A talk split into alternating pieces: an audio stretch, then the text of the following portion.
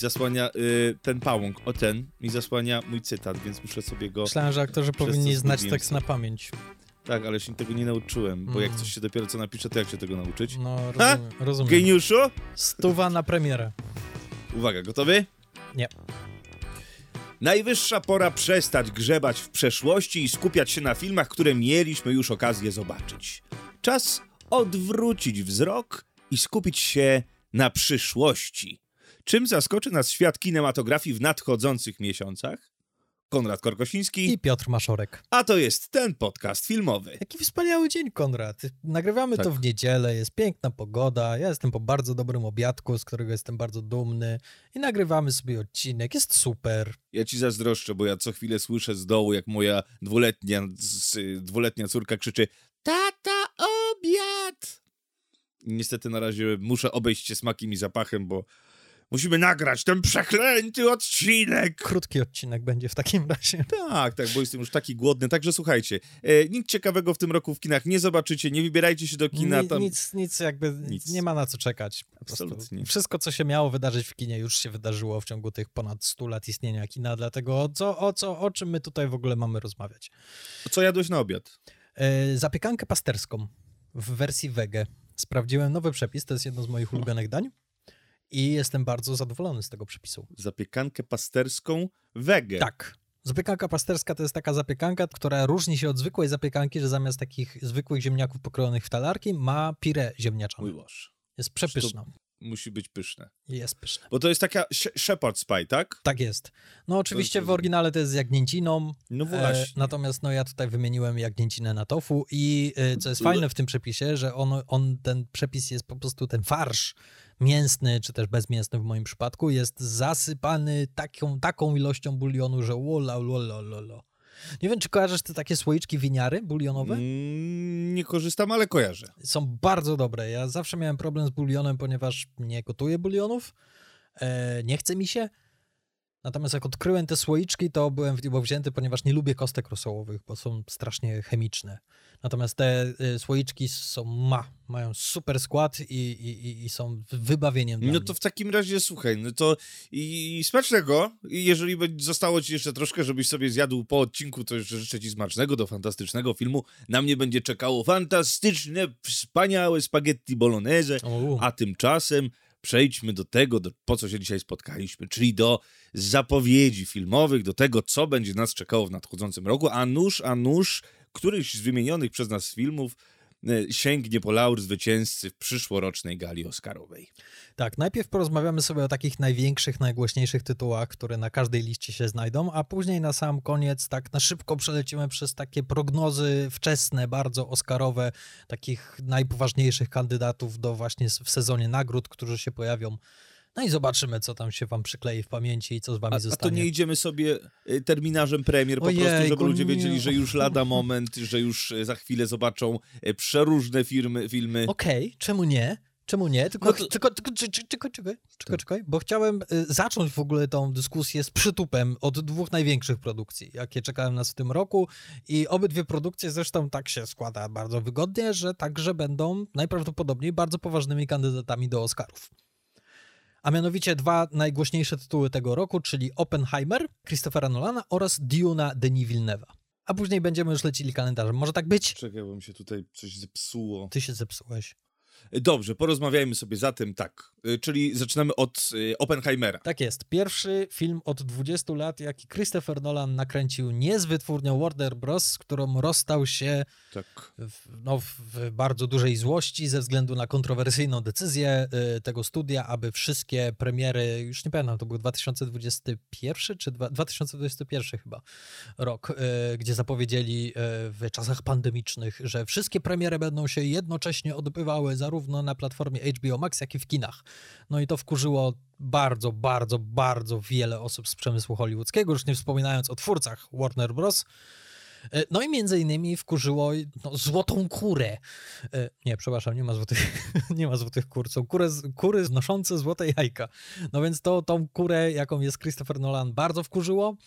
E, No i Nolan rozstał się naprawdę po 20 latach współpracy z tą wytwórnią i to jest pierwszy jego film od czasu Memento, który nakręcił gdzie indziej, tym razem dla wytwórni Universal No a wiadomo, Universal dał wszystkie pieniądze świata Nolanowi. Co jest zaskakujące, biorąc pod uwagę, jaki to jest temat. Tak, nie są to też jakieś gargantuiczne pieniądze, patrząc po budżetach, które możemy zobaczyć e, chociażby ze studia Disneya, e, Marvela.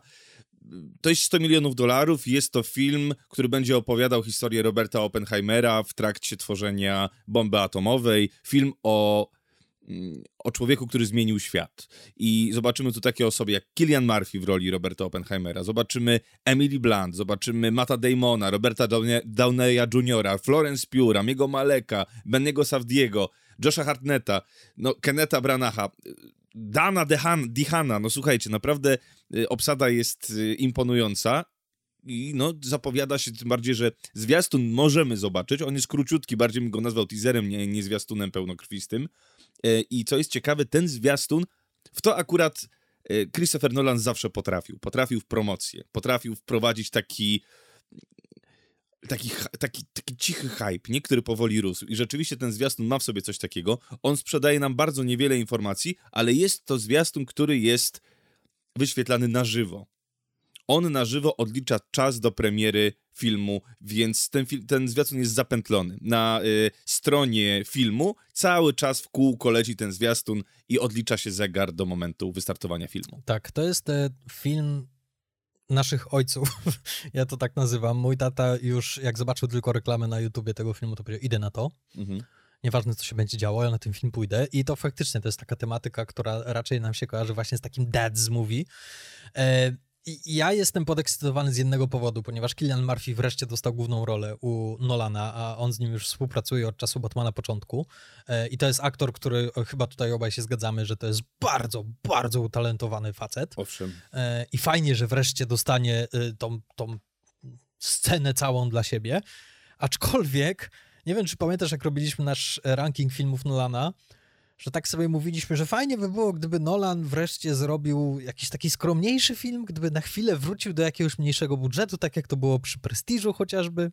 Ale wydaje mi się, że ten film taki będzie mimo że będzie wizualne arcydzieło, bo wiemy, że odtworzyli wybuch bomby atomowej wizualnie, w sensie zrobili to na żywo, więc powtórzyli, powtórzyli wygląd tego bez e, niebezpieczeństwa, jaki niesie ze sobą rozszczepienie atomu, więc będzie to na pewno arcydzieło, ale to, co się będzie działo w relacji Roberta Oppenheimera z jego żoną i to, co będzie się działo dookoła, podejrzewam, że to jest całkiem zgrabny scenariusz, mimo że już wielokrotnie o tym rozmawialiśmy, Nolan jest średni w reżyserowaniu aktorów. Tak. Jest średni w pisaniu relacji, więc zobaczymy. Tym bardziej zaskakuje ta cała plejada aktorska, która się do niego ustawiła w kolejce, żeby wystąpić w tym filmie ale no, mnie to trochę bawi, tak mówisz tutaj, że a, to może być taki skromniejszy film, chociaż Nolan odtworzył wybuch bomby atomowej, żeby nagrać to na kamerze tak, IMAX. tylko że wiesz, dostaliśmy informację, kiedy był kręcony Tenet, że tam doszło do wybuchu samolotu, potem zobaczyliśmy, jak wyglądało to kręcenie tak. samolotu, że prawdziwy samolot rozbity, że nie ma tam efektów specjalnych.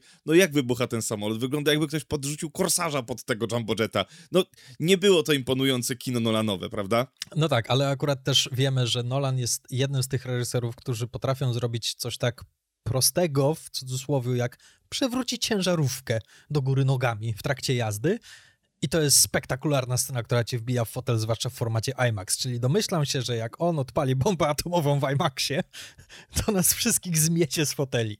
E, no, bardzo jestem ciekaw tego filmu i bardzo jestem ciekaw, czy być może to wreszcie będzie ten film, którym Nolan wbije się w taki duży sposób na Oscary, no bo to wręcz wydaje się być stworzone pod Oscary. Film biograficzny, film o bardzo znanym człowieku, film o bardzo z, znaczącym wydarzeniu w historii ludzkości, czyli no, trzymamy kciuki tutaj za Krzysia, a będzie miał poważną konkurencję. Już 21 lipca będziemy mogli ten film zobaczyć na dużym ekranie, y, a o dużej konkurencji, którą mówisz, y, no to już pojawi się trochę później, czyli 3 listopada, y, a jest to oczywiście druga część Duny w reżyserii Deniego Villeneuve'a. Głównie ta sama obsada, która była w pierwszej części, ale dołączyły nowe nazwiska, czyli przede wszystkim nasza ukochana Florence Piu Piu Piu jako księżniczka no, ma dobry Irulan. Tak.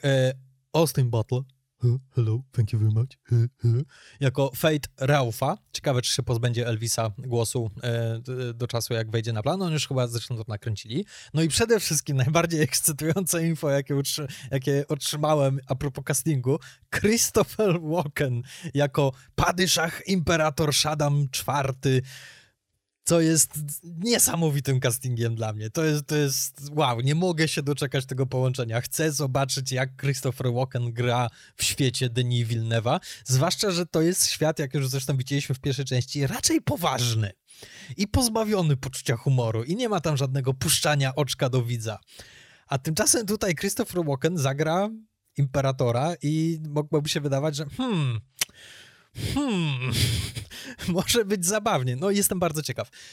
Na pewno będzie głośno na Oscarach o tym filmie. Ja wręcz twierdzę, że deszcz Oscarów znowu popłynie na ten film, ponieważ już przy pierwszej części, o czym zapomniałem zupełnie, pierwsza część dostała sześć Oscarów. Tak. Y, co prawda techniczne Oscary i być może dlatego o tym zapomniałem, ponieważ y, w, w, tym roku, w którym Diona dostawała te Oscary, to była ta ceremonia, w której wszystkie te techniczne Oscary wypchnęli przed ceremonię i puścili nam tylko skróty. Czyli być może dlatego zapomniałem, że takie wielkie zwycięstwo tego filmu było. Ale y, jeśli ktoś czytał książkę, ja nie czytałem, ale słyszałem, to właśnie w drugiej części zostaną wytoczone najcięższe działa i teraz właśnie w tym momencie, w którym zakończyła się część pierwsza, a rozpocznie część druga, to wtedy zaczyna się prawdziwe mięcho tego filmu i to, co jest najbardziej interesujące w tej historii. Nie jarałem się i nie wypatrywałem części pierwszej, mhm. ale po zobaczeniu części pierwszej cieszę się i wypatruję części drugiej. Okej, okay, bardzo dyplomatyczna, taka ble odpowiedź. E, znaczy, bardzo chętnie porozmawiam o Dune. Zrobimy sobie odcinek podsumowujący część pierwszą przed recenzją części drugiej. Wtedy możemy sobie zrobić też podsumowanie do niego Wilnewa, bo już obiecaliśmy komuś taki odcinek, więc wypadałoby przejść sobie przez tę jego filmografię i, i, i, o, to, i podsumować. To będzie fantastyczny odcinek. Tak, także taki odcinek na pewno w tym roku się pojawi. A tymczasem przechodzimy do 31 marca, ponieważ tego dnia będzie premiera dwóch filmów, dwóch skrajnie różnych filmów, ale ja zacznę od y, reżysera, który, którego ja lubię akurat. Mhm. Nie wiem, czy ty jesteś jego fanem, czy nie. On robi dosyć gorzkie kino, mhm. aczkolwiek w oparach y, niebywałej komedii. Otóż mówię oczywiście o Zaku Brafie, którego możecie znać chociażby z serialu Chorzy Doktorzy. E, I jest to facet o fantastycznym poczuciu humoru. No i słuchajcie, ten oto Zach Braff popełnił fantastyczny, zobaczymy, no, no, tak, tak się zapowiada, scenariusz i reżyserował film o tytule A Good Person. Z Florence Pugh i z Morganem Freemanem. O czym opowiada A Good Person? A Good Person opowiada historię y, małżeństwa Florence Pugh z, y, ze swoim, znaczy małżeństwa. Y, z, razem ze swoim narzeczonym mają wypadek samochodowy, jej narzeczony ginie i po wielu latach ona próbuje odnowić relacje ze swoim niedoszłym teściem. Więc będzie to bardzo aktorski film. Będzie to film o pogodzeniu się ze stratą i wydaje mi się, że, że dostaniemy tutaj coś bardzo ciekawego w, w rolach aktorskich i węszę tutaj nominacje. Byłoby bardzo fajnie. Dobrze pamiętam, że Florence Pugh dostała nominację za Małe Kobietki?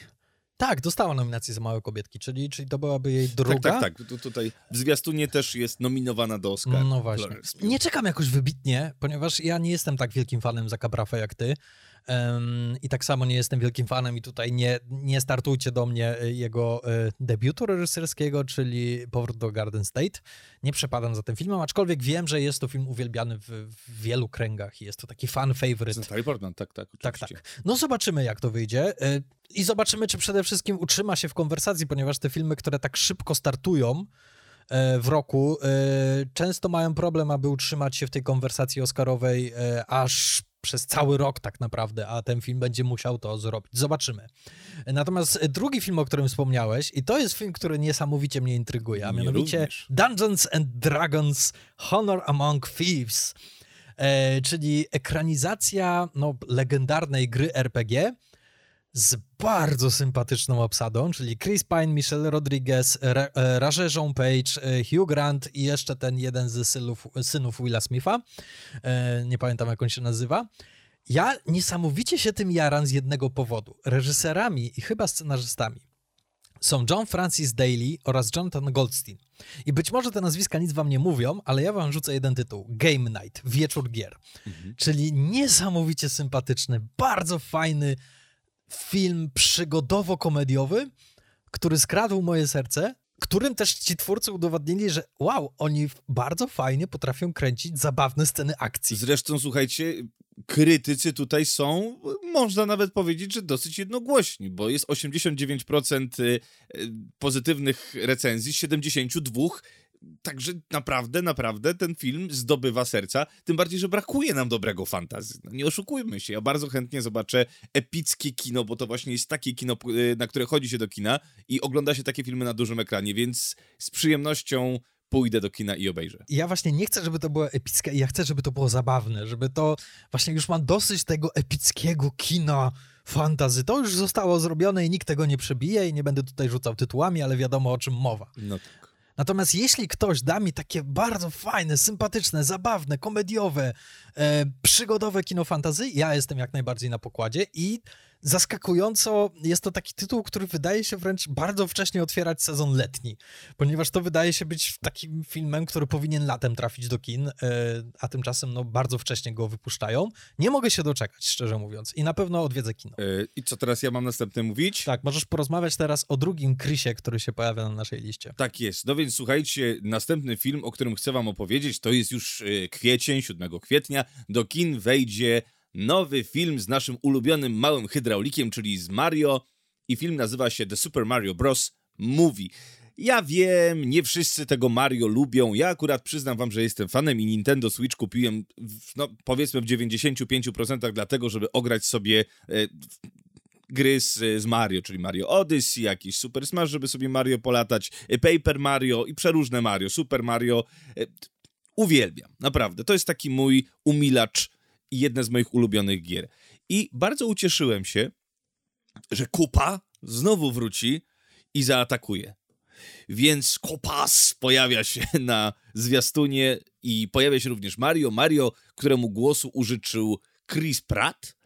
I wygląda to całkiem apetycznie. Powiem wam, że jest przepiękna ta animacja. Mm. O, naprawdę nie mm. wygląda źle, słuchaj. Mm. Wygląda to bardzo, bardzo przyjemnie. W sensie w takim klimacie, jak ja lubię Mario.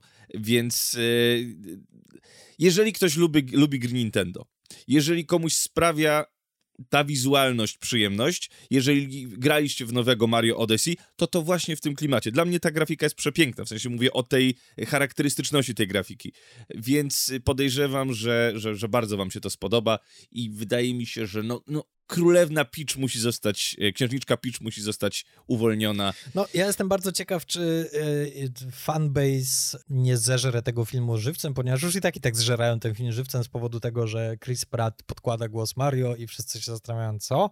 Dlaczego on podkłada głos Mario i co więcej, nie robi tego akcentu, co oczywiście byłoby bardzo kontrowersyjną decyzją, Mario. gdyby faktycznie mówił z takim akcentem, e, ponieważ już, no, nie te czasy, kochani, nie te czasy. Teraz to już jest bardzo niepoprawne politycznie, żeby mówić z takim akcentem i właśnie jesteśmy teraz kancelowani z platform podcastowych, ponieważ powiedziałem takim akcentem.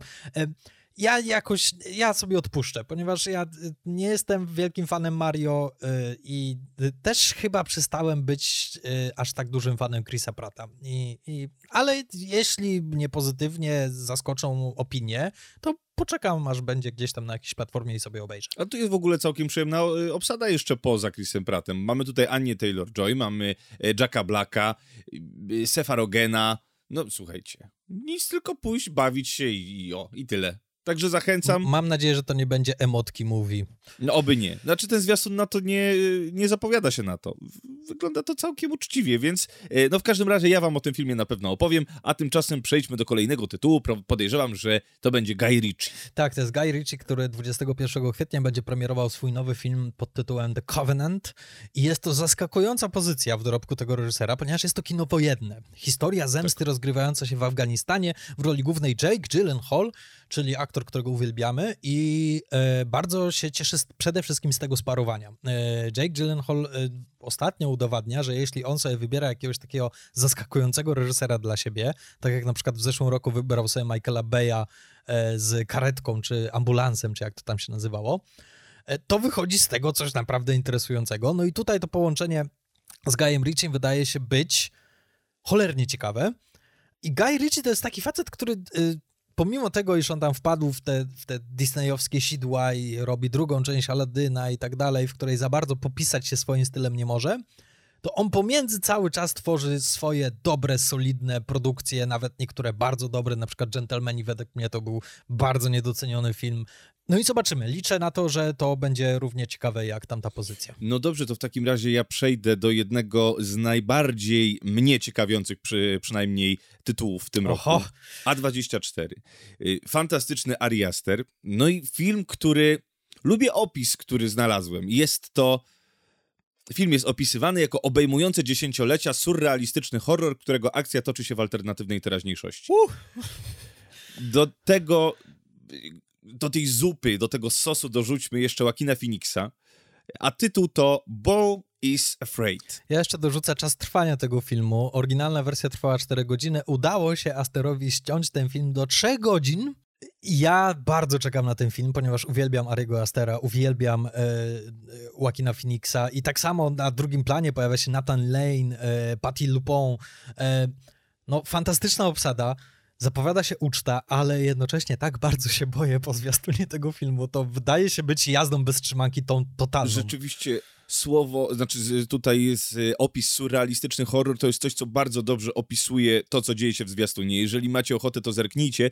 Podejrzewam, że ten film nie będzie filmem, który każdemu się spodoba. Zresztą Ari Aster też kręci takie filmy, które są dosyć...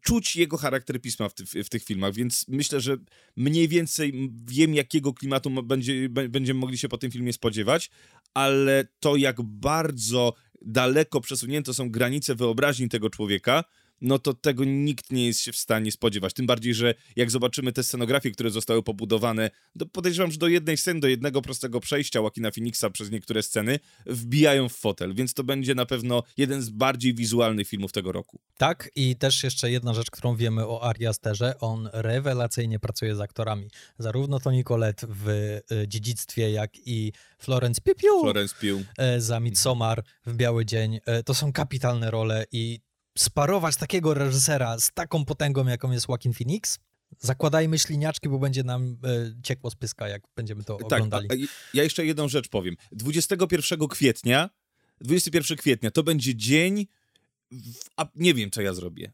Chyba od rana pójdę do kina i będę tam siedział do zamknięcia, ponieważ tego dnia pojawiają się aż trzy filmy. Będzie Guy Ritchie, o którym wspomniał już Piotr, będzie Ari Aster, Boys Afraid oraz trzeci film, na który to jest jeden z tych filmów, na który czekam najbardziej w tym roku, czyli razem z Boy Afraid wychodzi film Carmen. E, to już jest potwierdzone, że to wyjdzie także u nas w tym terminie, czy to będzie za granicą tylko premiera? Na razie mówię wam, jak to jest y, według oficjalnego kalendarza premier w Stanach Zjednoczonych. Podejrzewam, że u nas to będzie później, tym bardziej, że we Francji ten film będzie się premierował 14 czerwca dopiero. Aczkolwiek no, na razie takie daty mamy, więc takimi się z wami dzielimy. No ja trzymam kciuki, żeby ten film pojawił się u nas w kinach, ponieważ tak samo jak ty, y, ten zwiastun pojawił się znikąd, dosłownie jakieś kilka tygodni temu. No i wbił mnie w fotel, totalnie. Jest to debiut reżyserski Benjamina Millepeida. E, niektórzy twierdzą, o, to jest na podstawie słynnej opery Carmen i tak dalej, Bizeta. E, tymczasem nie, to jest tylko inspirowane tą operą, natomiast jest oparte, jest to uwspółcześniona wersja, jest to bardziej wariacja na ten temat niż przełożenie jeden do jednego. E, w rolach głównych mamy Melisę Barrere jako Carmen oraz Paula Mescala jako Aidana. I Nicolas Britell, i to jest coś, co mnie niesamowicie jara, odpowiada za muzykę oraz za piosenki. E, a Nicolas Britell, czyli e, jeden z najbardziej utalentowanych nowych kompozytorów, którzy obecnie tworzą, przypomnę, e, świetne ścieżki dźwiękowe do filmów Barego Jenkinsa, czyli Moonlight oraz Gdyby ulica Bill umiała mówić, ale chyba wszyscy przede wszystkim znają motyw główny do sukcesji, którą Nicolas Britell skomponował, który jest fenomenalny. Ja go uwielbiam nie mogę się doczekać. Obejrzyjcie sobie ten zwiastun i powiedzcie mi, że nie jaracie się tym filmem. To jest po prostu coś um, bardzo dziwnego, bardzo eksperymentalnego, ale, ale porywającego też jednocześnie. No, wow, wow, wow, wow, wow, wow. Ma w sobie, ten zwiastun ma w sobie coś takiego jak e, scena z Moulin Rouge tańcz, tańca tango Roxen. Jest taka, taka siła tego, tego zwiastunu i podejrzewam, że to będzie bardzo mocne. Melissa Barrera, ja może nie jestem jakimś wielkim fanem e, jej talentu, ale mam nadzieję, że ten film będzie mi to w stanie odczarować. Melisę Barrerę możecie, możecie kojarzyć chociażby z filmu In the Heights e, albo z Nowych Krzyków. Już dwie części, w, w dwóch częściach się pojawiła, więc możecie ją podziwiać. Jest to piękna kobieta, aczkolwiek mam kilka zastrzeżeń co do jej e, co do jej umiejętności aktorskich, ale okej, okay, to jest też taki film, który na pewno bardzo będzie osadzony głęboko aktorsko, tym bardziej jeżeli ma partnera takiego jak Paul Mescal, a ten film zapowiada się bardzo teatralnie. Tak. Więc, więc już wypatruję, mam nadzieję, że, że ta data premiery będzie niedługo podana. Nie bierzcie oczywiście tych terminów, które wam podajemy za pewnik, bo y, polski dystrybutor w większości tych filmów jeszcze tych premier nie, nie, nie podał. Tak, y, zanim przejdziemy do miesiąca maj, chciałem jeszcze na moment cofnąć się do 5 kwietnia, kiedy będzie premierował się nowy film Bena Afflecka, czyli R. E, film, który Affleck wyreżyserował i do którego napisał scenariusz wspólnie ze swoim dobrym kolegą Mattem Damonem. E, zrobili to po raz trzeci, pierwszy ich Oscarowa słynna e, praca przy buntowniku z wyboru i w zeszłym roku, tak, to był zeszły rok, mieliśmy pojedynek Ridleya Scotta, także scenariusz, który mhm. stworzyli, bardzo dobry, bardzo dobry film, niedoceniany. R, czyli historia powstania słynnych butów Air Jordan. jak obejrzałem ten zwiastun, to miałem takie, czy to jest żart?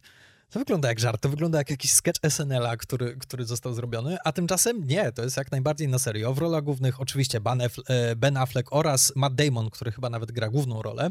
E, oprócz tego na drugim planie mamy Jasona Batemana, e, Chrisa Tuckera oraz Viola Davis, która została namaszczona przez samego Michaela Jordana, żeby to właśnie ona zagrała jego matkę w tym filmie. Pewnie, czemu nie? Jakbym miał wybrać jakąś aktorkę, to oczywiście też bym wybrał Viola Davis, żeby zagrała Grażynkę, moją mamę kochaną. E, czemu nie? Byłem pełen wątpliwości, kiedy zobaczyłem ten zwiastun, ale pierwsze opinie o tym filmie i pierwsze recenzje no po prostu wow, wow i wow. Ludzie lubią filmy biograficzne. I ludzie lubią filmy Bena Afflecka. Nie wiem dlaczego, ale lubią. Ja nie jestem fanem jego talentu reżyserskiego. Nie podobało mi się Argo, nie podobało mi się e, Miasto Złodziei, e, ale ludzie chwalą go pod niebiosa. Co prawda ostatnio miał gorszy okres, te, to może być jego wielki powrót. No zobaczymy. Ja z czystej ciekawości pójdę do kina, ponieważ te opinie i wręcz entuzjazm widzów po pierwszych pokazach są dla mnie zaskakujące, niesamowicie. I jestem ciekaw, co z tego wyjdzie. Dobra, przechodzimy do maja i zaczynamy sezon letni tak naprawdę. 5 maja w kinach pojawi się trzecia część Strażników Galaktyki. Myślę, że tutaj nie musimy się jakoś bardzo wdrażać. Wiemy, czym Strażnicy Galaktyki są. Kolejny Marvel ten Marvel śmieszny, ale już wiemy, już o tym rozmawialiśmy, że ten, to, to ostre poczucie humoru Marvela już nam się trochę ulewa, więc... No. no. warto zaznaczyć, że to też jest pożegnalny projekt Jamesa Gana z Marvelem, ponieważ James Gunn przerzucił się teraz do Warner Bros. i to jest ostatnia produkcja, którą zrobi dla Marvela i to też ma być wielkie pożegnanie tych bohaterów na ekranie, czyli może być śmiesznie, ale też może być bardzo wzruszająco. Przynajmniej nawet już po zwiastunie to widać. 26 y, maja zobaczymy, jak Syrenka Ariel y, wypowiada życzenie i zostaje pozbawiona ogona i dostaje jak oni to mówią, biec i dostaje nóg, dzięki czemu będzie mogła biegać po plaży. No słuchajcie, oglądaliśmy zwiastun. Co wam dużo będę mówił? Nie wygląda to najlepiej, mm, ale tutaj z tego miejsca chciałbym powiedzieć, że pojawiła się też informacja, że pojawi się aktorska wersja Dzwonnika z Notre Dame i to jest coś, co mnie cieszy. Ojej, Konrad, ty jesteś problemem. Właśnie tacy ludzie jak ty są problemem. Tyle razy sparzyliście się na tych filmach i zapominacie o tym w tej sekundzie, jak tylko ogłoszą waszą ulubioną animację, że będzie remakeowana. Gwarantuję ci, że się rozczarujesz. Pewnie tak. Ale mimo wszystko wolę żyć w, myśl, w takiej, wiesz, e, jakimś przeświadczeniu, że zobaczę, że chociaż usłyszę te piosenki, które bardzo lubię, które ciężko jest dzisiaj gdzieś wysłyszeć, w jakiejś dobrej, bo to jest akurat jeden z fajniejszych musicali Disneya tak. i bardzo przyjemnie mi się go słucha. E, no, powiem ci, że mm, nie wierzę w talent wokalny Gal Gadot. Myślę, że ona zbezcześci piosenkę Esmeraldy. Może nie będzie tak źle. Tak, tak tylko mówię. Ale jest Sasha Baron Cohen, który jest, ma bardzo dobry wokal, bardzo dobrze śpiewa i, i, i zobaczymy. E, natomiast jeśli chodzi o Małą Syrenkę, ty masz obowiązek obejrzeć ten film w kinie. Po tych wszystkich okrutnych rzeczach, które mówiłeś z Piotrkiem Bondyrą. Ja nie lubię Małej Syrenki. Na oryginalną animację. Ja wiem, że nie lubisz, ale, ale niesłusznie nie lubisz. Niesłusznie. To jest dobra animacja, to jest bardzo fajna postać. Nikt nie gania do pływania. To jest taka no. głupia bohaterka, taka głupia, taka głupia baba. Tak mówiłem? Tak mówiłeś. No. Masz obowiązek obejrzeć to w kinie. Lin-Manuel Lin Manuel Miranda robi piosenki, tak? Czy warstwę muzyczną? To pójdę. No, zobaczymy. E, dobrze, słuchajcie, w takim razie maj się kończy, to tyle z ekscytujących rzeczy. Przechodzimy do czerwca, a czerwiec zaczyna się intensywnie oh. i ciekawie. I tak jak mówimy, że mamy trochę dosyć Marvela, bo mamy, to są takie rzeczy, które, które jednak no, przyciągają nas do tego kina. I takim przykładem jest druga część animowanego Spidermana, czyli Spider-Man Across the Spider-Verse. Ja tutaj powiem pomidor, wiecie jakie podchodzę do pierwszej części i, i to jest jedna z najbardziej wyczekiwanych premier tego roku, tego roku dla mnie. Zaznaczę tylko, że to jest, to miała być jedna część, ale podzielili to na dwie, czyli to jest część druga z trzech. Trzecia jeszcze nie ma ogłoszonej daty premiery, być może w przyszłym roku. No cholera jasna, jaram się niesamowicie, zwłaszcza, że twórcy już zapowiedzieli, że jeśli myśleliście, że byliśmy kreatywni w pierwszej części, jeśli chodzi o wykorzystanie animacji, to poczekajcie, co przygotowaliśmy dla was tutaj. Ach, super. Ostrzę sobie pazurki na ten film. E, natomiast e, dwa tygodnie później, czyli 16 czerwca, DC próbuje pożegnać się z Ezrą Millerem jako Flashem.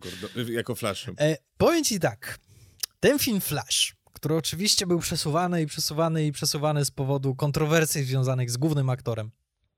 Ten film Flash, który jak zobaczyłem zwiastun, mnie załamał, ponieważ jak zobaczyłem Michaela Keatona, który rzuca czerstwymi dowcipami i się uśmiecha od ucha do ucha, to coś mi tutaj zgrzytło. Tymczasem, podobno film jest fenomenalny. Podobno Tom Cruise zadzwonił do reżysera tego filmu i powiedział mu, ten film jest fenomenalny. uratujesz kino tym filmem i tak dalej. Czyli jeszcze nie stawiam krzyżyka na nim.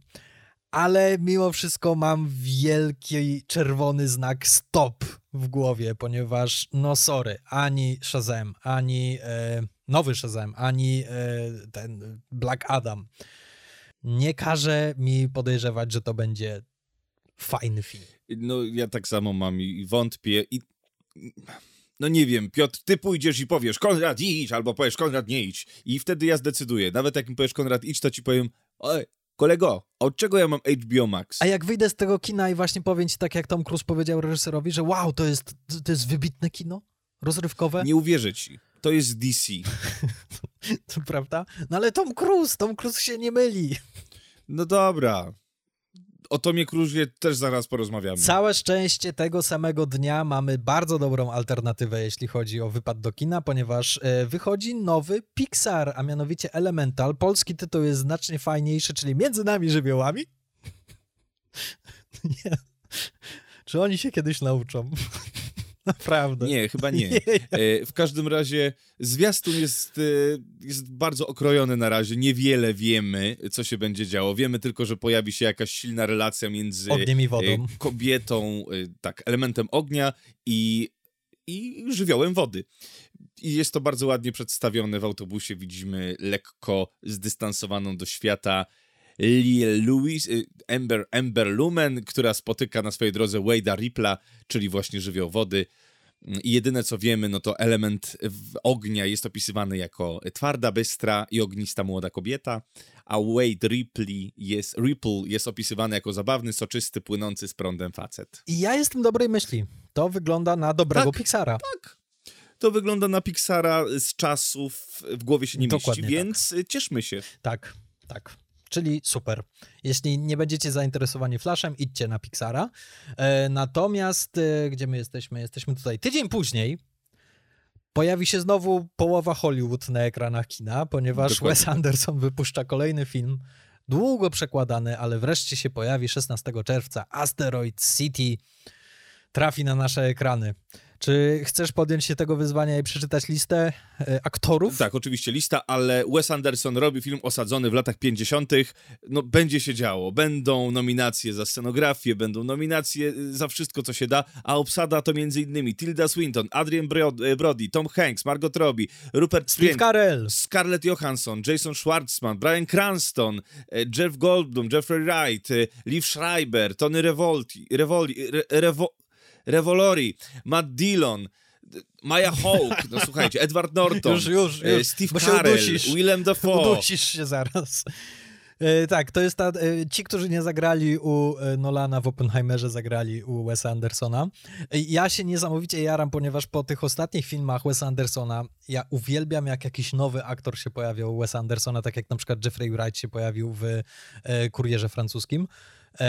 I tutaj mamy debiutantów u Wes Andersona pod postacią Toma Hanksa, pod postacią Margot Robbie, pod postacią właśnie Steve'a Carella czy Briana Cranston, chociaż Brian Cranston podkładał głos w Wyspie Psów. Steve Carell. Steve Carell u Wes Andersona. Ojeju, ja chcę to zobaczyć już teraz, dajcie mi to już teraz. I zresztą Tom Hanks, to też może być bardzo ciekawe. Super, super, niesamowicie się jaram, to będzie e, bardzo przyjemny wakacyjny film. No, jest też Zofia Lillis, Sofia Lillis. Aj, nasza ulubienica. Tak, z filmu To. To. E, słuchajcie, dobrze, to w takim razie, no Wes Anderson, myślę, że to jest akurat taki reżyser, który nie zawodzi, że możemy lubić albo nie lubić jego styl, ale jak już lubimy, to wiemy, że to jest coś, co, co przyciągnie nas przed ekran. Ja chcę tylko zaznaczyć, że to jest pierwszy z dwóch filmów Wes Andersona, które zobaczymy w tym roku, ponieważ pod koniec roku na Netflixie pojawi się film Wes Andersona na podstawie, na podstawie powieści Roalda Dala. E, I w roli głównej wystąpi Benedict Cumberbatch, no, ja ostatni film Roalda Dala, ponieważ oni teraz będą robili tego dosyć dużo, ponieważ kupili prawa e, do jego twórczości i oni ostatnio zrobili Matyldę, która się pojawiła pod koniec zeszłego roku i uważam, że to jest kapitalny film i serdecznie wszystkim polecam.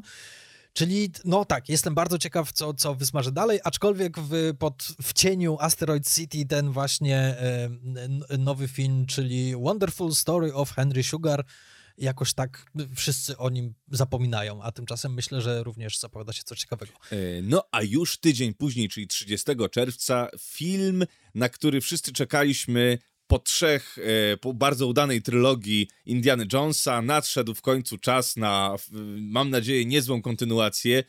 E, szkoda, że tam była taka dziura i nic się ciekawego nie wydarzyło z tym.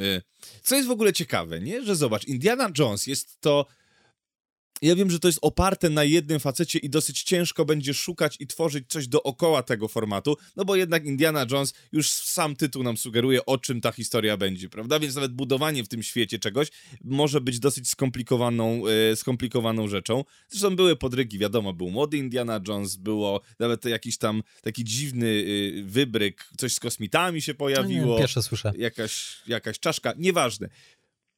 Wraca Harrison Ford wraca jako legenda, jako Henry Indiana Jones Jr. Junior! Ale nie tylko on wraca. Znaczy, znaczy wraca y, chociażby John Rice Davis, ale pojawi się też Phoebe Waller-Bridge. Tak, pojawi się Mats Mikkelsen jako zły nazista, czyli perfekcyjnie obsadzona rola. E, ale kto nie wraca jest ciekawe. Nie wraca Steven Spielberg. E, po raz pierwszy e, nie wyreżyseruje e, kolejnej części Indiana Jonesa, ale wydaje mi się, że ma bardzo godnego następcę. James Mangold zasiada za sterami, e, sterami reżyserii. Możemy go kojarzyć chociażby z takich filmów jak Le Mans, czyli Ford versus Ferrari, czy chociażby Logan. Idealne CV dla przyszłego twórcy Indiana Jonesa. No, obejrzysz Logana, mówisz, a tak, ten facet będzie świetny w przygodowym kinie.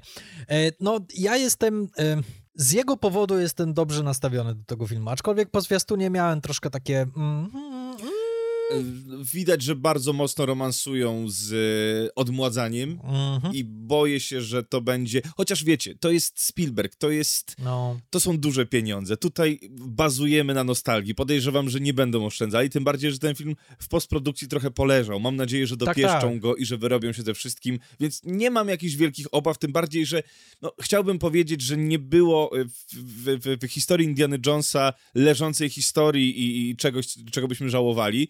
No, niestety nie mogę tego powiedzieć. Wiemy, jak się skończyła przygoda z ostatnią częścią, czyli z kryształową czaszką, nad którą powinniśmy spuścić zasłonę milczenia. To się nie udało. Rzeczywiście był to, było, było to kupsko, więc jestem ciekawy, czy to będzie część na której Indiana Jones skończy starczą czy na tarczy. Ja jednak trzymam kciuki, we mnie nostalgia jest bardzo silna i jestem ogromnym fanem tej serii, dlatego trzymam kciuki niebywale mocno i wierzę w to, że że Indiana, mimo że no, nie jest to młody facet, pamiętajmy, że ten facet był w sile wieku kręcąc yy, Gwiezdne Wojny, no także... No ja właśnie to jest jeden z tych powodów. Ja trzymam kciuki, żeby to się udało, ponieważ ja naprawdę się martwię o 80-letniego Harrisona Forda, yy, że jeszcze, jak to im nie wypali, to no dobra, spróbujmy jeszcze raz się pożegnać z tą postacią i tak dalej. O, ojej, już proszę nie, proszę nie, naprawdę. On, on wychodząc z przyczepy charakteryzator, y, charakteryzatorskiej tak. już igra ze swoim życiem. Dlatego jeszcze go wrzucajcie pod jakieś wielkie głazy i, i liany i jakieś dzikie zwierzęta. Nie! Nie strzelajcie do niego! Nie! Ale właśnie cieszę się, że powiedziałeś o igraniu ze swoim życiem, bo no, dwa tygodnie później pojawi się film e, z twórcą, który kompletnie nie ma, nie ma w ogóle za grosz jakiegoś instynktu samozachowawczego.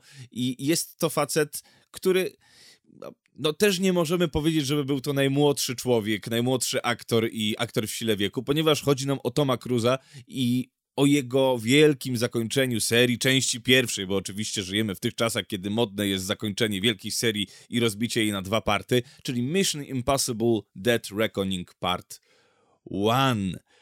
E, no słuchajcie, no, pojawiły się różne takie dokumentalne wstawki, co się działo z planu, mniej więcej największe wyzwanie kaskaderskie w historii kinematografii, kiedy ma być tam jakiś niebywały skok w kanion, więc jakieś takie yy, zaglądanie przez ramię, co się działo na tym planie, mieliśmy możliwość zobaczyć. Yy, wszyscy zadając sobie pytanie, czy Cruz yy, powtórzy wielki sukces z zeszłego roku z Top Gunem i, i, wydaje się, że ma spore szanse, aczkolwiek konkurencja nie śpi, ponieważ tydzień później i to jest kapitalny dzień w kinie dla mnie, z której nie będę wychodził z sali kinowej. 21 lipca pojawi się właśnie już przez nas omawiany Oppenheimer Christophera Nolana, ale jeśli nie jesteście zainteresowani e, filmem dla taty, to być może będziecie chcieli zobaczyć filmem, ciężko powiedzieć dla kogo, szczerze mówiąc. E, na pierwszy rzut oka można by powiedzieć, że film dla małych dziewczynek,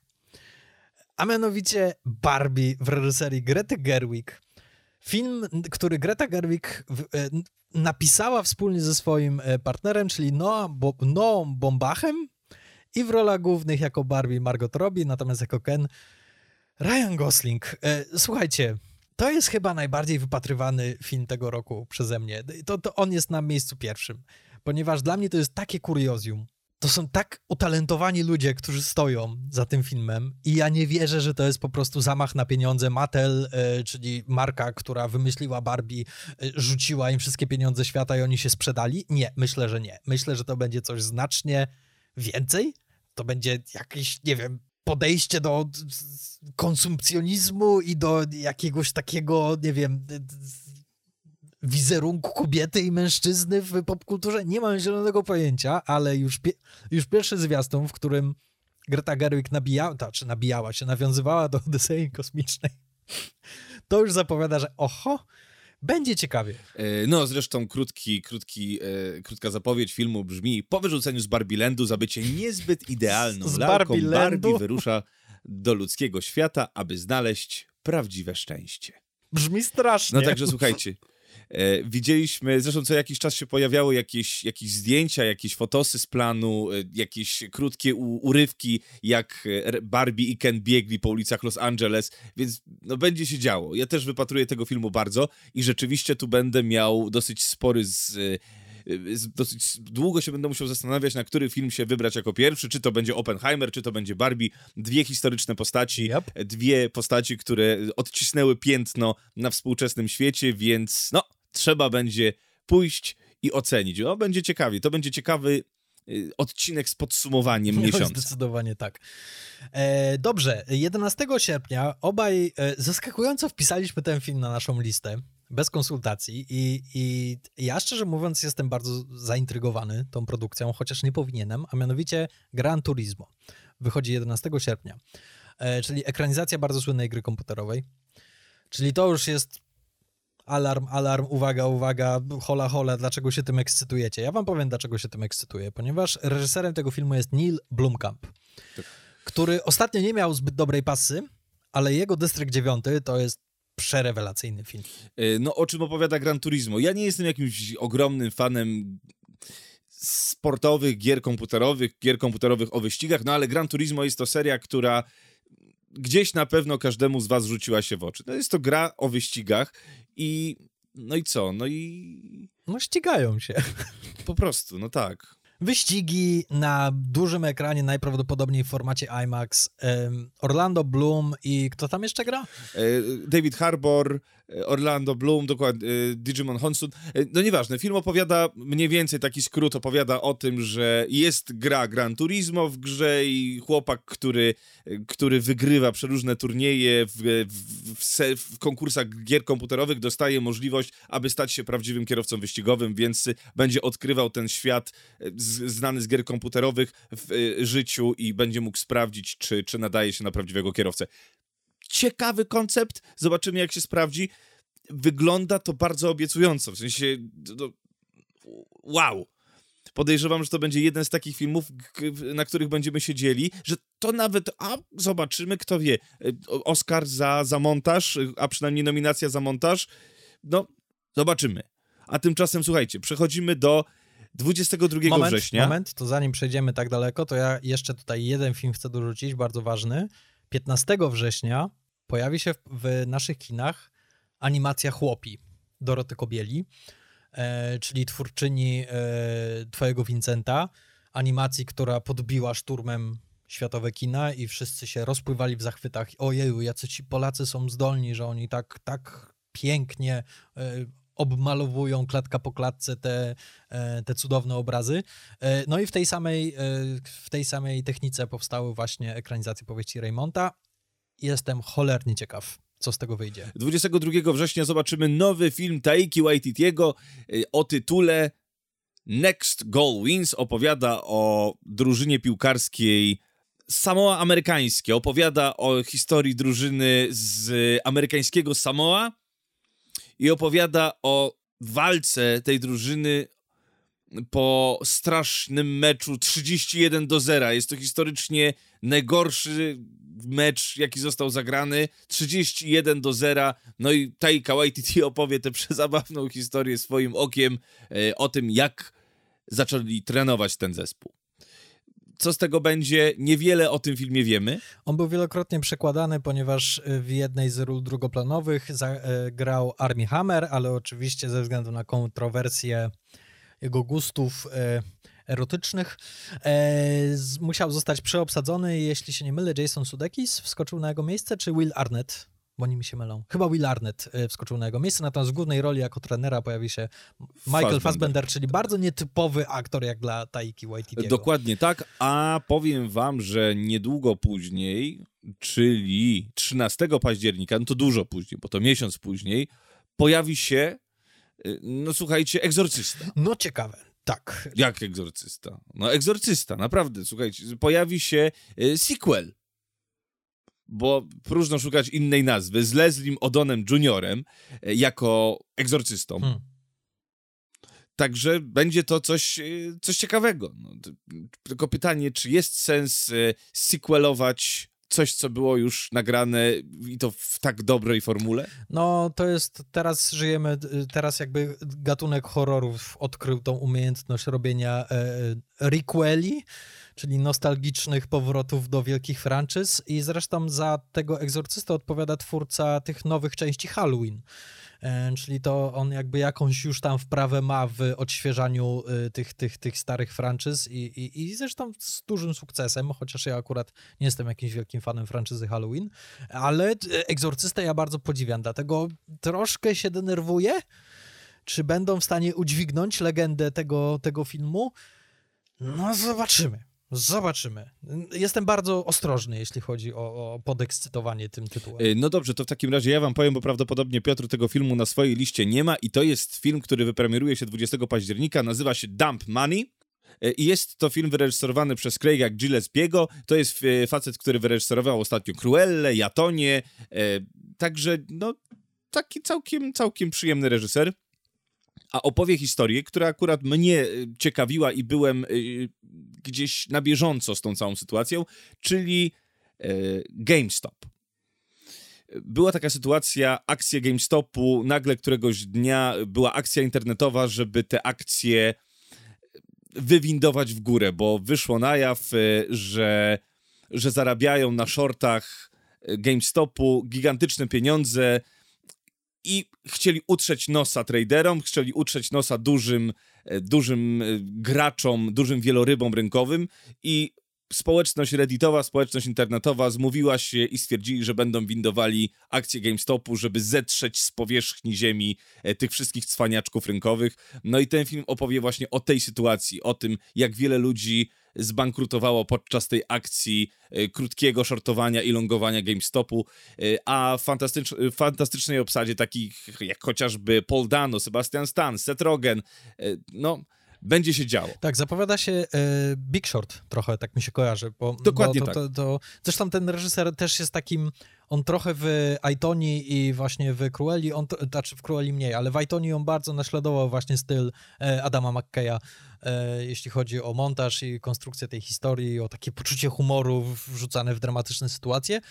E, zapowiada się bardzo ciekawie i, i zapowiada się na taki fajny koncert aktorski na wiele głosów y, i nie wydaje mi się, żeby ktoś tutaj wiódł jakiś duży prym. Oczywiście Paul Dano jest podawany za główną gwiazdę, no ale faktycznie ta obsada jest bardzo intrygująca. Nick Offerman też się tam pojawia, e, zapewne w jakiejś trzecioplanowej roli. Mamy jeszcze Antonego Ramosa, Vincenta Donorfio, Donorfio Dana Dihana znowu, czyli całkiem niezły rok dla niego. Shailene Woodley, Woodley, Pete Davidson, czyli tak, no zapowiada się bardzo, bardzo intrygująco i ciekawie. Zobaczymy, jak to będzie.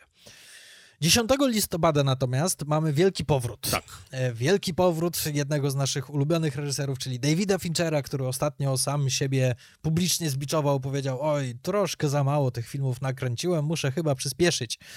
No i podpisał z Netflixem kontrakt, już nie pamiętam na ile filmów, ale to jest właśnie pierwszy. E, pierwszy film z tego kontraktu, chociaż on już wcześniej zrobił Menka Manka z Netflixem a mianowicie film The Killer.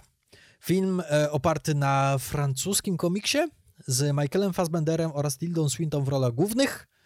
I co jest niesamowicie intrygujące, no oczywiście film opowiada o płatnym mordercy i o jego rozterkach. E, co jest bardzo ważne dla mnie, za scenariusz odpowiada Andrew Kevin Walker, czyli scenarzysta filmu 7. Czyli znowu wielki powrót tych dwóch twórców. No, y, Trent Reznor, Atticus Ross znowu za sterami muzyki, e, operator, który zrobił Menka Manka, także powraca, czyli ta stała, e, już teraz stała ekipa Fincherowska znowu za sterami. No ciekawe. Jestem bardzo, bardzo, bardzo zaintrygowany tym filmem. Troszkę mnie niepokoi Netflix, ponieważ Netflix, te filmy Netflixowe są trochę takie tak, ale, pro, ale za produkcję odpowiada e, plan B, więc może nie będzie tak Może, źle. może. Trzymam kciuki. E, mam nadzieję, że, że będzie wybitnie. No bo wiadomo. Tak. E, a 15 grudnia pojawi się, no muszę przyznać, że dosyć wypatrywany film w nowa, nowe podejście i nowe spojrzenie na to, jak wygląda Willy Wonka i w tej roli Timothy Chalamet w filmie Paula Kinga o tytule Wonka i to będzie no, musical. Hmm. Będzie się działo. Łąka też jest na podstawie Roalda Dala? Tak, tak, tak. tak, tak czyli no właśnie, ta, ta wielka fabryka, czyli będzie pojedynek pomiędzy tym, a właśnie nowym Wesem Andersonem, też na podstawie powieści Dala, czyli Netflix bardzo silnie inwestuje w, to, w ten świat, tą literaturę. E, ja nigdy nie byłem fanem Łąki i jakby nigdy mnie to nie, nie jarało w żaden sposób i, i dlatego jakoś też tutaj nie jestem pełen entuzjazmu dlatego, aczkolwiek bardzo lubię twórczość Dala. I, i, I, lubię ten język, lubię te historie i to, w jaki sposób są opowiadane. Czyli zobaczymy. Zapowiada się bardzo bertonowsko. Rowan Atkinson, Olivia Colman. No będzie się będzie działo. Będzie się działo. Dobra, jeśli myślicie, że to już jest bardzo obszerna lista, to ja teraz wam jeszcze rzucę taką garść najpierw bardzo dużych filmów, które jeszcze nie mają swojej daty premiery, a które na pewno w tym roku się pojawią. Po pierwsze, mamy taki mały film pod tytułem Napoleon, wyreżyserowany przez takiego początkującego, nieznanego reżysera Ridleya Scotta i który został wyprodukowany przez platformę Apple. Natomiast w rolach głównych pojawi się Joaquin Phoenix jako Napoleon, czyli bardzo dobry rok, rok dla Phoenixa oraz twoja ukochana Vanessa Kirby jako Józefina. Czyli e, no ciekawe co, co, co będzie, no Ridley Scott, no jak już wspominaliśmy, to jest czasami pudło, czasami strzał w dziesiątkę. No, natomiast tutaj zobaczymy, jak to, y, jak to się ułoży.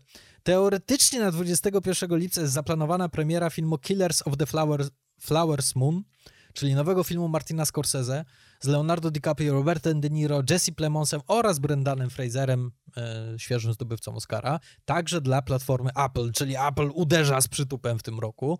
E, no jest to film, który już miał się pojawić w zeszłym roku, no, ale Scorsese chciał nad nim trochę dłużej popracować, czyli ciekawe, ciekawe, ciekawe. Następnie mamy film Maestro dla platformy Netflix. Jest to biografia Leonarda Bernsteina, czyli słynnego dyrygenta i kompozytora, między innymi twórcy muzyki do West Side Story. Za reżyserię odpowiada Bradley Cooper, w rolach głównych Bradley Cooper oraz Carey Mulligan. My akurat jesteśmy dużymi fanami debiutu reżyserskiego Bradley'a Coopera. Tak, ale tutaj jeszcze o tym filmie warto wspomnieć, że ten film na początku zainteresowany jego z, zrobieniem był Scorsese, y, potem interesował się tym Spielberg. Y, ostatecznie Spielberg stwierdził, że kurde, po tym jak y, pojawił się jak, jak to się nazywa, Narodziny Gwiazdy, no to Bradley Cooper jest dobrą osobą do tego, żeby ten film wyreżyserować, no ale Scorsese i Spielberg nie pozostali obojętni, usiedli na fotelach producenckich i pomogą wyprodukować ten film Cooperowi, więc to akurat jest film, na który też bardzo czekam. No słuchajcie, jak spojrzymy na ten rok, mamy pojedynek y, Nolana z Villeneuve, ze Scorsese, z Ridleyem Scottem, z Bradleyem Cooperem, z Fincherem, z Ari Asterem, z Wesem Andersonem, czyli o ojeju, ojeju, bardzo duże nazwiska wracają na wokandę, e, ale niektóre z tych filmów są typowane do Oscarów, ale z takich mniejszych produkcji jest jeszcze więcej filmów. I tak na szybko przez nie teraz e, przejdziemy, żeby już was tutaj nie trzymać za długo w słuchawkach. Po pierwsze mamy film, o którym wspominałem na naszej radzie programowej, a mianowicie Past Lives. I to jest wielki film z tegorocznego festiwalu Sundance, e, który zachwycił wszystkich. Jest z wytwórni A24, za reżyserię odpowiada Celine Song facet i kobieta się zakochali w sobie, kiedy byli bardzo młodzi, ale później ona wyjechała do Stanów Zjednoczonych i się rozstali i po wielu, wielu latach się spotykają. I jest to podobno przewzruszająca, przepiękna historia e, miłosna pomiędzy nimi, która podbiła serce widzów na Sundance i już teraz jest typowana do najważniejszych nagród Oscarowych. Kto wie, zobaczymy, czy to się utrzyma. Oprócz tego, Saltburn, tym razem dla Amazona, czyli z wielkiego streamingowego giganta. I jest to kolejny film, drugi, Emerald Fennell czyli twórczyni obiecującej młodej kobiety w rolach głównych Barry Keoghan, Rosamund Pike, Jacob Elordi, Elordi, ale ma trudne nazwisko, oraz Carey Mulligan. Fabularnie jest to utalentowany pan Ripley w koleczu i podobno Barry Keoghan jest przewibitny. Ciekawie, ja akurat nie jestem jakimś wielkim fanem obiecującej młodej kobiety, ale podobno Fennel w tym filmie zdecydowanie zupgrade'owała swoje umiejętności reżyserki. Następnie mamy nowy film Jorgosa Lantimosa, czyli Poor Things, z Emma Stone, Willamem Defoe, Markiem Ruffalo oraz Margaret Qualley, którą możecie kojarzyć z pewnego razu w Hollywood, w którym grała hipiskę, która podrywała Brada Pitta. I no to jest Jorgos Lantimos, yy, czyli bardzo, bardzo dziwny reżyser, który tym razem opowie historię wiktoriańskiej kobiety przywróconej do życia przez ekscentrycznego naukowca. Chyba łatwo się domyślić, kto tego ekscentrycznego naukowca z tej obsady zagra i nie mogę się doczekać tego. Następnie, i to jest dla ciebie, Konrad, gratka, ponieważ Alexander Payne twórca twojego ukochanego filmu Bezdroża, powraca z nowym filmem, w którym główną rolę zagra Paul Giamatti, czyli Holdovers. Komedia świąteczna, która ma się pojawić właśnie na święta, rozgrywająca się w latach 70. Mamy jakiegoś tam wykładowca akademickiego, granego właśnie przez Giamattiego, który zostaje na przerwie świątecznej na uniwersytecie i opiekuje się studentami, którzy podobnie jak on nie pojechali do domu. Pierwsze opinie o tym filmie są bardzo, bardzo pozytywne i mówią, że okej, okay, to będzie poważny gracz w sezonie Oscarowym. Zobaczymy, zwłaszcza, że ten duet Alexander Payne i Paul Giamatti udowodnili swoją wartość już wcześniej. Kolejny film, jakby tego jeszcze było mało. E, Bob Marley. E, to jeszcze nie ma oficjalnego tytułu, ale no jak łatwo się domyślić, jest to biografia słynnego, słynnego e, piosenkarza Boba Marleya, w którego wcieli się Kingsley Benadir. Za reżyserię opowiada, odpowiada Reynaldo Marcus Green czyli twórca e, Kinga Richarda, który przyniósł Oscara i kilka innych rzeczy Willowi Smithowi. Następnie w tym roku zobaczymy wielki powrót i teoretycznie pożegnalny film Hayao Miyazakiego, czyli nową produkcję ze studia Ghibli How Do You Live? Nie wiem za bardzo o czym jest ten film, ale jest to nowy Miyazaki i ostrzę sobie na niego zęby. Mam nadzieję, że trafi do nas do kin. Mamy nowy film Luca Guadagniniego, e, czyli Challengers, w którym główne role zagrali Zendaya, Mike Feist oraz Josh O'Connor i który jest to komedia romantyczna o tenisie. Super, nie mogę się doczekać, zwłaszcza, że gra Mike Feist, czyli wielka gwiazda West Side Story. Wszyscy zachwycają się Arianą DeBo, e, ja zachwycam się Mike'iem Feistem. Dobra, przeskoczę kilka kolejnych tytułów, ponieważ jest jeszcze, jest Tak. jeszcze sporo. Jest sporo tytułów A24. Wspomnę o dwóch ostatnich. Pierwszy to jest The Zone of Interest. E, jest to film Jonathana Glazera. Nie wiem, czy ty widziałeś film Under the Skin Nie. ze Scarlett Johansson. To jest bardzo taki eksperymentatorski reżyser, który tworzy bardzo dziwne filmy, ale niesamowicie intrygujące. I ten reżyser nakręci film rozgrywający się w obozie koncentracyjnym w czasie II wojny światowej i jest to film opowiedziany z punktu widzenia nazistów. Ale co jest najciekawsze w tym filmie i dlaczego on nas powinien interesować? Za kamerą stanie Łukasz Żal. Ja się tego filmu boję. Tak szczerze, autentycznie się boję, co to będzie, ponieważ to nie jest reżyser, który kręci łatwe kino, to nie jest łatwy temat i to jest bardzo zdolny operator, który przepięknie potrafi kręcić. Co z tego wyjdzie? Martwię się, ale na pewno do kina pójdę. No i A24. I kolejna produkcja ze studia A24 to jest nowy film Sofii Coppoli. Jeśli macie za mało Elvisa po tym roku, to być może będziecie chcieli obejrzeć film o Priscilli Presley, w którą wcieli się Kaylee Spaney. Natomiast jako Elvis pojawi się Jacob Elordi. Nie wiem, czy wytrzymamy takiej ilości Elvisa. Jacob nie będzie miał prostego zadania po tym, co wydarzyło się w zeszłym roku, ale słuchajcie, udało nam się, dobrnęliśmy do finału polecajek. To tyle na dzisiaj. Tak, e, i co więcej, my ten odcinek nagrywamy w niedzielę, wy go słuchacie we wtorek. My już będziemy po seansie i mam nadzieję, że wy także nowego odcinka ostatniego sezonu Sukcesji na HBO Max, który premieruje się już jutro, czyli w poniedziałek, czyli już wczoraj, czyli w poniedziałek.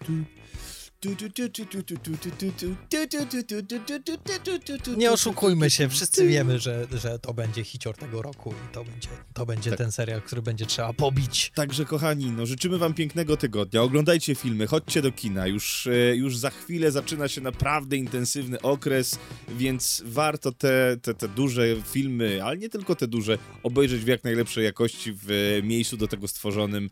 Idźcie, bawcie się, korzystajcie.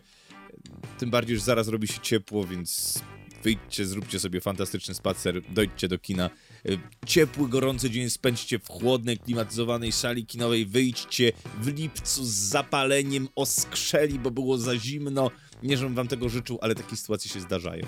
A tymczasem słyszymy się w przyszłym tygodniu. Do usłyszenia, trzymajcie się, cześć! Cześć!